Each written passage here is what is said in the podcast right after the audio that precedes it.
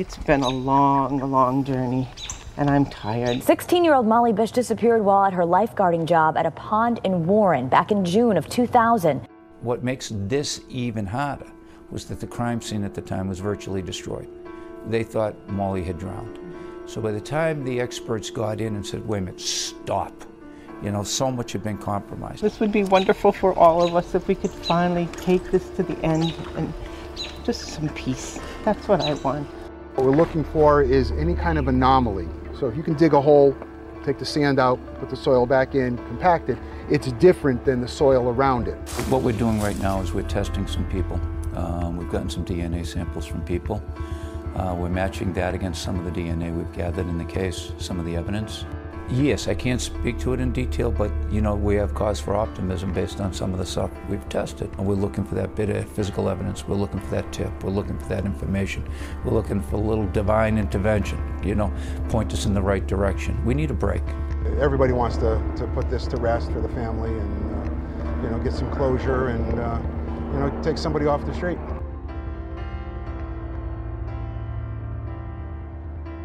Hello and welcome to this week's episode of Who Killed Amy Mihaljevic, a podcast that takes a deep dive into cases you may not have heard of and others that you may have. Needless to say, but this week's episode is extremely tragic. The case involves the disappearance of a 16 year old girl from her summer job and the search for a killer that remains at large today.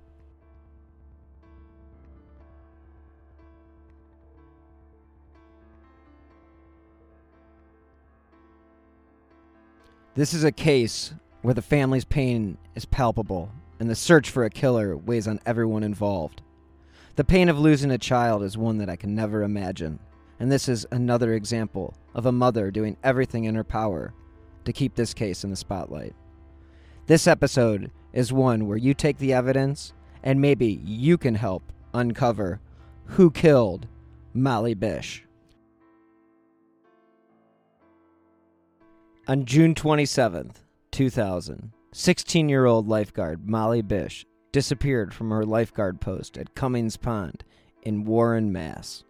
On the day before Molly's disappearance, her mother Maggie Bish had noticed a mustached Caucasian male in a white sedan in the parking lot of the pond. Though he appeared suspicious, her mother just brushed it off and proceeded to leave Molly at work. Now, Molly had been in this position for only about a week and it was later that morning that Maggie's phone rang, and it was the police telling her that there had been no lifeguard on duty. Now, her mother's intuition kicked in, and she quickly rushed back to Molly's post, only to discover her sandals and her lunch. Warren is a safe community, and according to the city's website, it is a town they refer to as a rural town of 5,000 people in western Worcester County. Warren is one of six existing towns that were first settled in 1660 and known as the Quaboag Plantation. Incorporated as Western in 1741, the town was actually renamed in honor of Revolutionary War hero General Joseph Warren in 1834. The day started like any other. At 9:50 a.m., Molly and her mom stopped at the local convenience store to grab some water bottles. Afterwards, they actually drove to the police station to pick up the required two-way radio, as there were no telephones or communications at Cummings Pond. The radio was actually the only way that the lifeguards could contact police or anyone outside of the area. Molly and her mother arrived at the pond at 10 a.m., and minutes later, the first swimmers of the day arrived. When people began to arrive for their swim lessons, they noticed Molly's things at her station and her first aid kit open, but no Molly. Given she was 16 years old, it was assumed she walked off with friends, and one of the mothers took over lifeguarding duties for the lessons. She later informed Molly's boss of her absence. It was at 11:45 a.m. that Molly's boss, via the two-way radio, reported to police that Molly had gone missing. The Warren Police Department didn't take the report seriously, assuming she had ditched work to hang out with her friends. When 1 p.m. came and went, and Molly still hadn't returned to her post, the police notified her parents. And this is when Molly's mother returned to the spot. In the summer of 2000, 16 year old Molly Bish had began working as a lifeguard at Cummings Pond.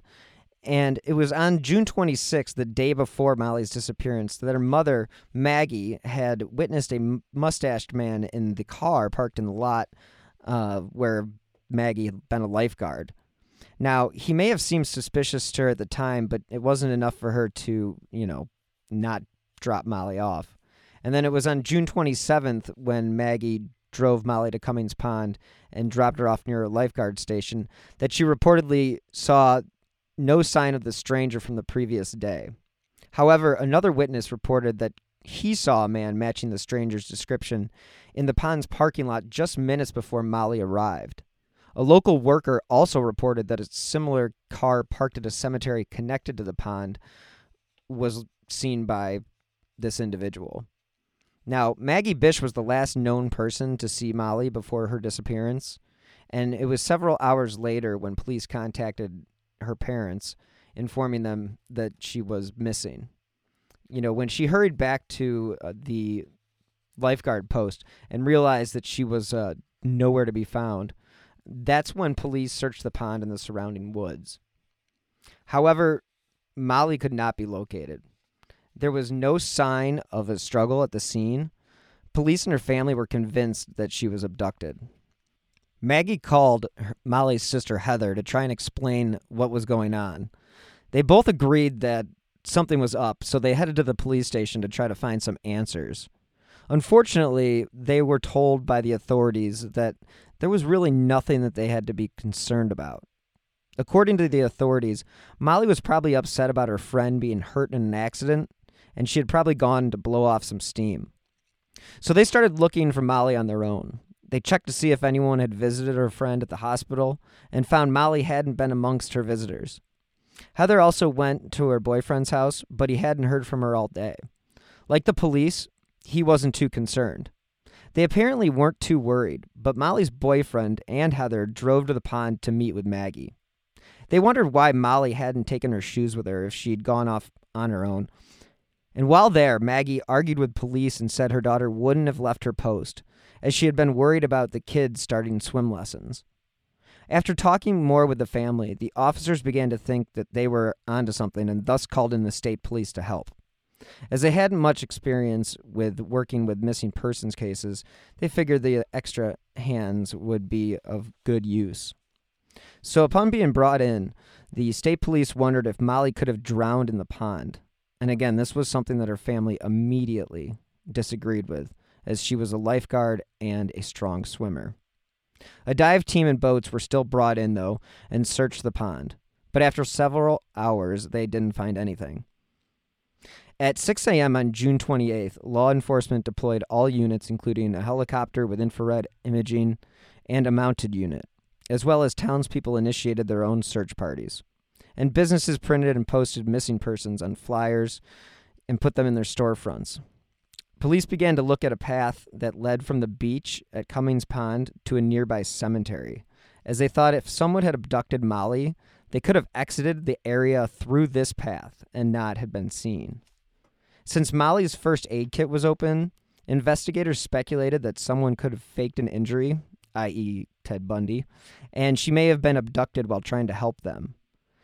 This triggered Maggie's memory, and she realized that she might have seen her daughter's abductor the day before. And this is when the mustached man was brought up to the authorities. And again, like I had mentioned before, the day had started off, you know, like any other. But she did notice this individual when she had dropped Maggie off the day before. And it appeared to her that he was glaring at her. But Maggie did stay with Molly while she organized her station and only left when the man eventually left the parking lot. So there was enough mother's intuition there that day before the abduction just to basically say, I'm here, I've got your back. And when asked for a description of the man, Maggie described him as approximately 50 years old with salt and pepper hair. He had dark eyes, a mustache, and had been smoking a cigarette. Maggie worked with an artist and made a composite sketch of the unknown man. And when shown the image, John Jr., Maggie's father, said that he didn't recognize him as a regular of Comins Pond. After hearing about the encounter, police set up a roadblock and asked townspeople about the vehicle. This is when they learned that the car had been seen at the cemetery near Comins Pond a few days prior, as well as the district's attorney's office had ordered a search of 125 white vehicles from the area. But given they couldn't determine the type of vehicle that Maggie had seen, it really didn't result in any new leads.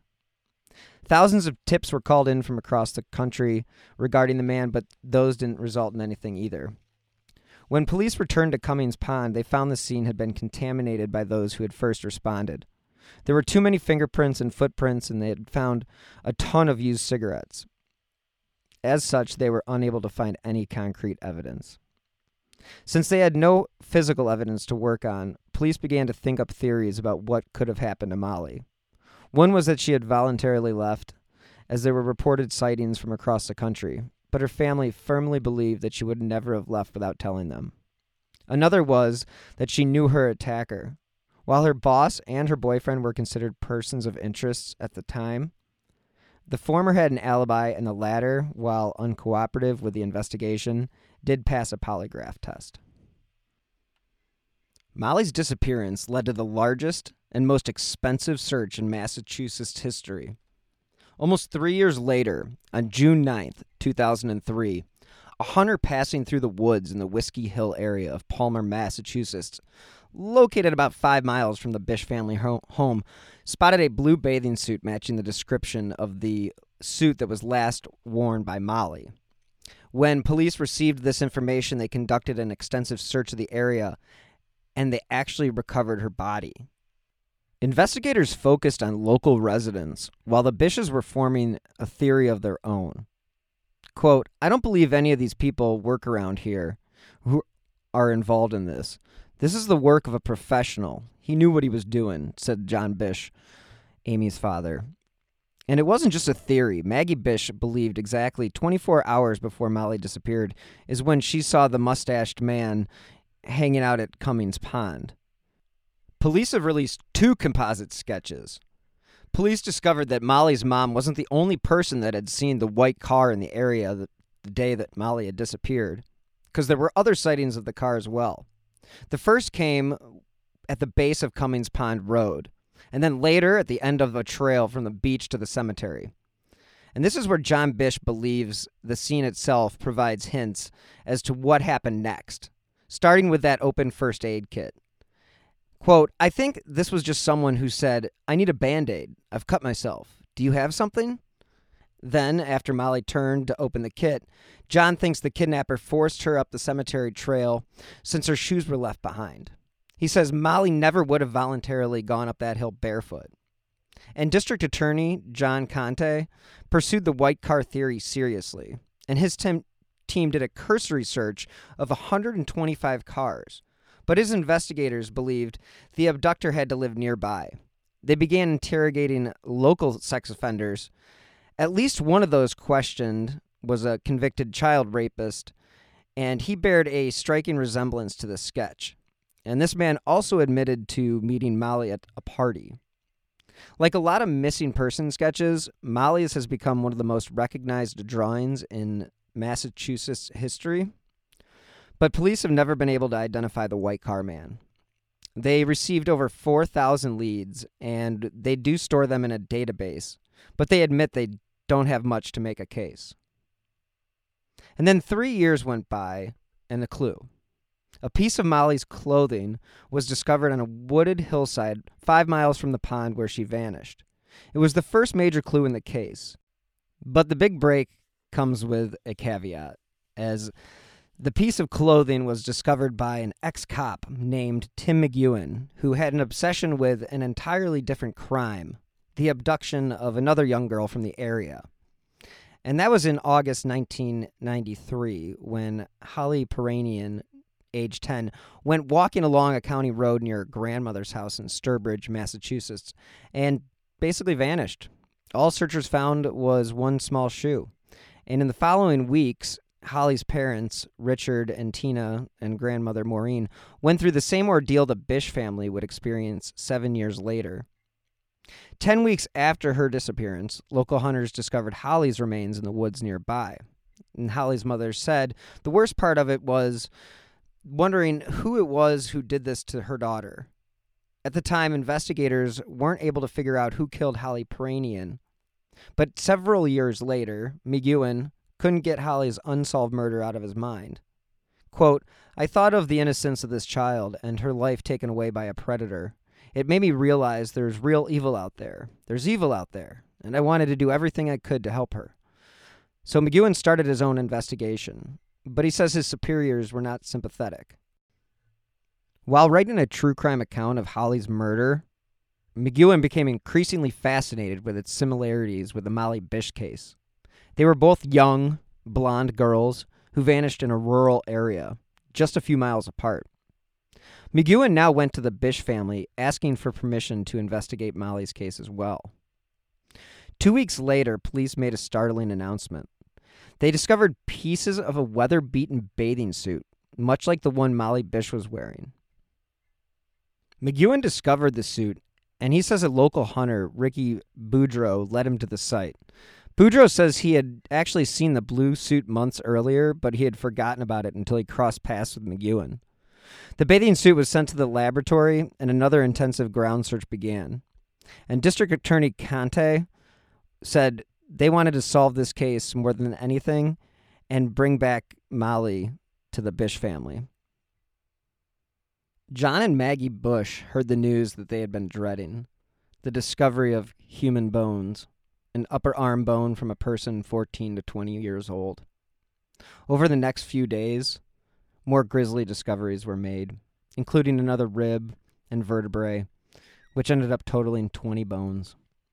The remains of Molly Bish were identified on June 9, 2003, after human bones and teeth were just found miles away from the pond where she disappeared. According to District Attorney Conte, quote, "We have identified Molly's remains. We just came back from notifying the Bishes." DNA testing done on bones from a left arm and right shin found in the wooded search area and dental records compared to a tooth found in that same area led to the identification of the missing 16 year old. Quote, We have uncovered other remains and they are now in the hands of our state police detectives. All the remains were recovered within a circumference of 1,000 feet, according to District Attorney Conte. The belief now is they have pinpointed the murder scene. Molly's body was buried in a shallow grave, making her bones more easily discoverable. Conte said the discovery of the bones prompted investigators to look again at some of the suspects interviewed after Bish's disappearance. The district attorney said 11 people had failed a lie detector test. They put leads into their computer base with the help of the state police. We are going to search every single lead that we have, according to Conte. The body was found in Palmer, which again was five miles from Cummings Pond. But that also leads them to believe that the killer was local. Unfortunately, based on the state of the evidence found, it was really difficult to pinpoint a cause of death. All the bones were found near where a hunter discovered the bathing suit, and it was definitely the one that Molly was wearing the day that she disappeared. Molly's parents reacted to the discovery of the body, saying they felt strongly that the remains were Molly's, and they issued a statement following the developments. Quote, At this time, the Bish family would like to thank everyone for their prayers and continued support throughout three years. Molly has come home, unquote, a Bish family friend said. Hello, this is Dr. Grande, the host of True Crime Psychology and Personality. On my podcast, I explore and explain the pathology behind some of the most horrendous crimes and those who commit them. We discuss topics like narcissism, psychopathy, sociopathy, and antisocial personality disorder from a scientifically informed perspective. What is a narcissist? How do you spot a sociopath? What signs can you look for to protect yourself from these dangerous personalities? It's not just about the stories, but also the science and psychology behind them. So if you're interested in true crime or mental health, I'd encourage you to give my show a listen wherever you get podcasts. Again, it was back in 2000 uh, when Molly had first gone missing. there haven't really been many suspects in the case. So nobody has been formally charged or arrested in connection with the crime, but several suspects have been named. Police focused heavily on the description of the mustached man in the sedan that Molly's mom saw the day before her daughter disappeared, because two workers at the pond had told police that they had seen a man similar to that description. I mentioned before, once was in the parking lot at Cummings Pond before Molly arrived for her last shift, and again in the parking lot of the cemetery connected to the pond by a small path. And if you remember, investigators were looking at that path as a potential pathway to where a kidnapper could have led Molly. In 2005, a Connecticut resident charged with attempted kidnapping was investigated briefly for connections to the case, but he was not charged. In 2009, police were led to a new suspect, Rodney Stanger. Stanger was a Florida resident who was convicted of murdering his girlfriend, Crystal Morrison. At the time of Molly's disappearance, Stanger actually lived in Southbridge, Massachusetts, just a few miles from Warren. He moved to Florida shortly after Molly's disappearance. Morrison's sister told police that Stanger had access to a white car similar to the one spotted at the pond. He was also known to fish at the pond and hunt in the woods where Molly's body was found. Stanger's facial features matched the composite of the mustached man in the sedan that was provided by Molly's mom, but they just were never really able to pinpoint anything connecting this guy. On August 2nd, 2012, the state police assigned to the Worcester County District Attorney Office actually searched the home of Rodney Stanger, and they did not expand upon the search as far as what they had recovered. But Stanger is serving 25 years in prison for the stabbing death of Crystal Morrison. So the police haven't 100% ruled him out, but they just haven't been able to find anything that 100% connects this guy to the case. When Morrison's sister, Bonnie Kernan, went to Summerfield in late June to recover her belongings, she found items, some which she found disturbing, and she actually turned them over to the state police. In Stanger's wallet, there was a firearms identification card that had been renewed just two months before Bish's disappearance as well as a set of safety deposit keys, as well as hair accessories for a young girl, not a grown woman. Kiernan said she also discovered a home video showing a girl stripping, then getting her neck snapped. That is pretty crazy. The wallet had photos of Stanger that Kernan said bore an uncanny resemblance to the man seen by Bish's mom at the pond that day. But again, that man could have been anybody. Before moving to Florida with Morrison, Stanger lived in Warren and Southbridge. He had been identified as a person of interest in the Bish case. While police investigated Stanger for the Bish disappearance, he was also investigated for the 1993 murder of Holly Piirainen, which I had mentioned before. And actually, Stanger was not charged in either case. Forensic evidence led to an arrest in the Piirainen investigation, and I will get to that next week. In November 2011, Gerald Battistoni, aka confidential informant number 62 for the Eastern Hampden County Narcotics Task Force, was named a suspect in the Molly Bish disappearance and murder. When he was announced as a suspect, he was serving prison time for repeatedly raping a teenage girl in the early 1990s. Upon hearing the news that he was a suspect in the Bish case, Battistoni attempted suicide in prison. He had been in the area where Bish's body was found, and he also matched the composite sketch. DNA evidence was sent to Texas for testing, but no substantial news has come back naming Gerald Battistoni as the murderer. He died actually in Jamaica Plain in November 2014, which again left people and police at a dead end. So I'm going to go into some speculation here. And again, this is a rumor more than anything. And I'm not going to go into much detail because these claims cannot be 100% verified. So take these with a grain of salt. Some rumors around town had alluded to the possibility that Molly may have abused drugs and possibly wandered off to get high and then overdosed, or got lost and died in the elements. I guess heroin and methamphetamines were abundant in the area, but I'm just going to say this. She was 16, and you had to have been pretty deep in drugs to have been one doing those by yourself and then getting so messed up that you're actually doing them while you're at work. Again, this is a 16 year old girl who had a summer job as a lifeguard. Her job was saving lives. The chances of her getting involved in this situation are not good. So I'm going to end that discussion right there. The case did remain quiet for a few years until there was a possible connection to a possibly buried vehicle. Molly's sister Heather had hired a private investigator who searched the woods in Whiskey Hill, and he actually uncovered another piece of evidence, which was a plaid pair of boxer shorts hidden beneath a log. The boxers were similar to the ones that Molly was last seen wearing on the day of her disappearance.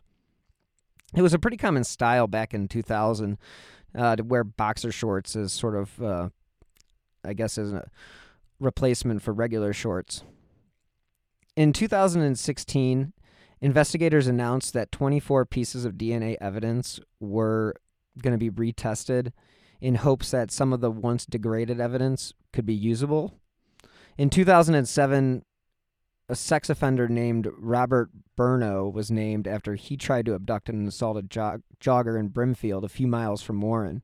He also matches the suspect's description. The man who found her swimsuit was a hunter and an ex policeman, and I mentioned his name was Tim McEwen, and he was highlighted on 48 Hours, I believe. And he's the one that found a piece of her suit and he did hold on to it for a little while before he actually called authorities, which is kind of odd, but he is uh, 100% denied any involvement in this case. So the missing girl from whom Molly had written a letter to was Holly P. I mention this now because it was kind of common practice back in the, I guess, in the 80s, 90s when people had gone missing for students to write a letter to that missing person and kind of just say, you know, hope you come home. And it's just kind of crazy that that girl was Holly Piirainen, who was found dead near where her body was found.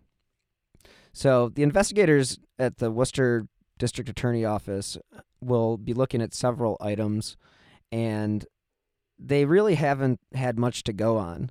So at this present moment, we're kind of stuck with the Molly was abducted. The search was large and extensive. The suspects ranged from sex offenders to transients, some of which are alive, most of which are dead now. And it's unfortunate because the longer these cases go, I mean, it's been 19 years for Molly Bish. It's been almost 30 years for Amy Mihaljevic. And these families, the pain and the suffering and the constant lack of knowing what happened to their child is just gut wrenching. And if there is anybody out there that has any information on any of these cases, it is absolutely upon you to let the authorities know if you saw anything on June 27th, 2000 in Cummings Pond, you need to contact the authorities. If you saw anything in the plaza in 1999 in Bay Village where Amy Mihaljevic was abducted, it is upon you to contact the authorities. You may be the person that holds the key to solving these tragedies that have left families shattered along the way. So, again, these shows are designed to inform and hopefully advocate for resolution. Again, I hope that the Bish family, the Mihaljevic family, and all the other families that have been covered throughout the these episodes understand that there is hope in finding answers and these cases with new science and new technology are being solved every day. So my advice is to hang in there as much as that is the most ridiculous thing to say, but the hope is that technology will one day be able to catch up with what they have and that goes for both cases. I believe the expression is it takes a village to raise a child. And I think the same thing can be applied to protecting a child or catching a killer. Sometimes it takes just one, but sometimes it takes many pieces. And those pieces need to be put together by the proper authorities in order to get the answers that we are all searching for. Everybody wants resolution in all these cases. Anything cold, anything old, anything like Amy's, anything like Molly's, anything like Shakira's, anything like David Widlack's. All these cases need closure. And with the proper following through with investigators, recognizing things when they're out of place, telling authorities when you think you may have seen something, all of that plays into the final resolution. So if there's anything that I can leave you with today, that would be just remember who it is that you're around. Keep aware of the people that you surround yourself with. And if anything is out of place, make note of it. You may never know when or where that might occur or where you might need that information. Thank you again so much for listening. If you have not yet subscribed, please do. You can follow me on Twitter at Bill Huffman3. As a reminder, this is an independently produced podcast, so if you'd like to keep the lights on and the recorders running, you can support the show by clicking the donate button on the right side of whokilledamymihaljevic.com, or you can always make a donation via the Venmo app with my username at Bill Huffman3. Any amount is appreciated as it does help keep this show going. If you do enjoy this podcast, please leave a five star review on Apple Podcasts or wherever you listen to your favorite podcasts. This will help support the show and help keep cases like Amy's in the spotlight. Anyone out there with information regarding this week's case, the death of 16 year old Molly Ann Bish, you can contact the FBI at 1 800 Call FBI. The Massachusetts State Police is also available at 1 800 808 9677 if you have any information regarding this case. A $100,000 reward is being offered for any information leading to an arrest. If you have any information regarding the death of Amy Renee Mihaljevic, you can contact the Bay Village Police Department at 440 871 1234. The FBI is offering a reward of up to $25,000 for information leading to the arrest and conviction of the individual or individuals responsible for the death of Amy Renee Mihaljevic. So, anyone out there with information regarding any of these cases, the FBI is there at 1 800 Call FBI. So, again, thank you so much for listening. And until next time, please be safe.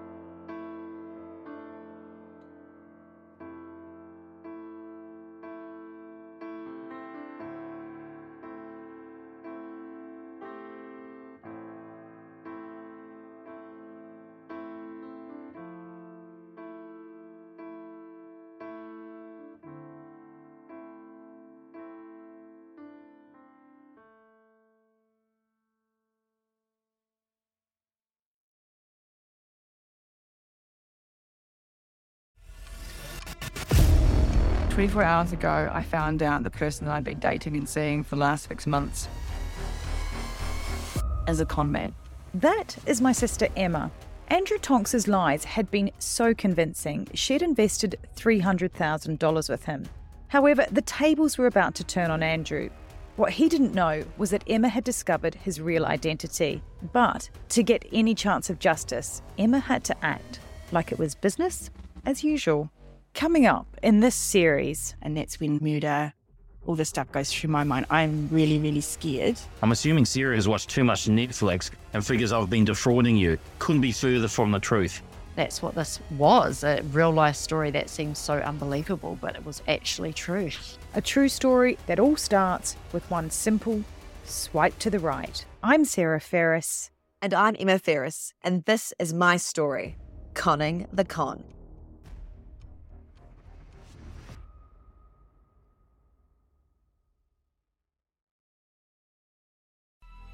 Coming up on 5 Minute News, I'm Anthony Davis. You might think it's partisan because maybe it's critical of one side or the other, but it's not. It's just the truth. And I think that's also something that's kind of unusual for Americans listening to the radio or to podcasts because the news landscape in the States has been so partisan for so many decades. So, five minute news is verified, truthful, independent, unbiased, and essential world news daily.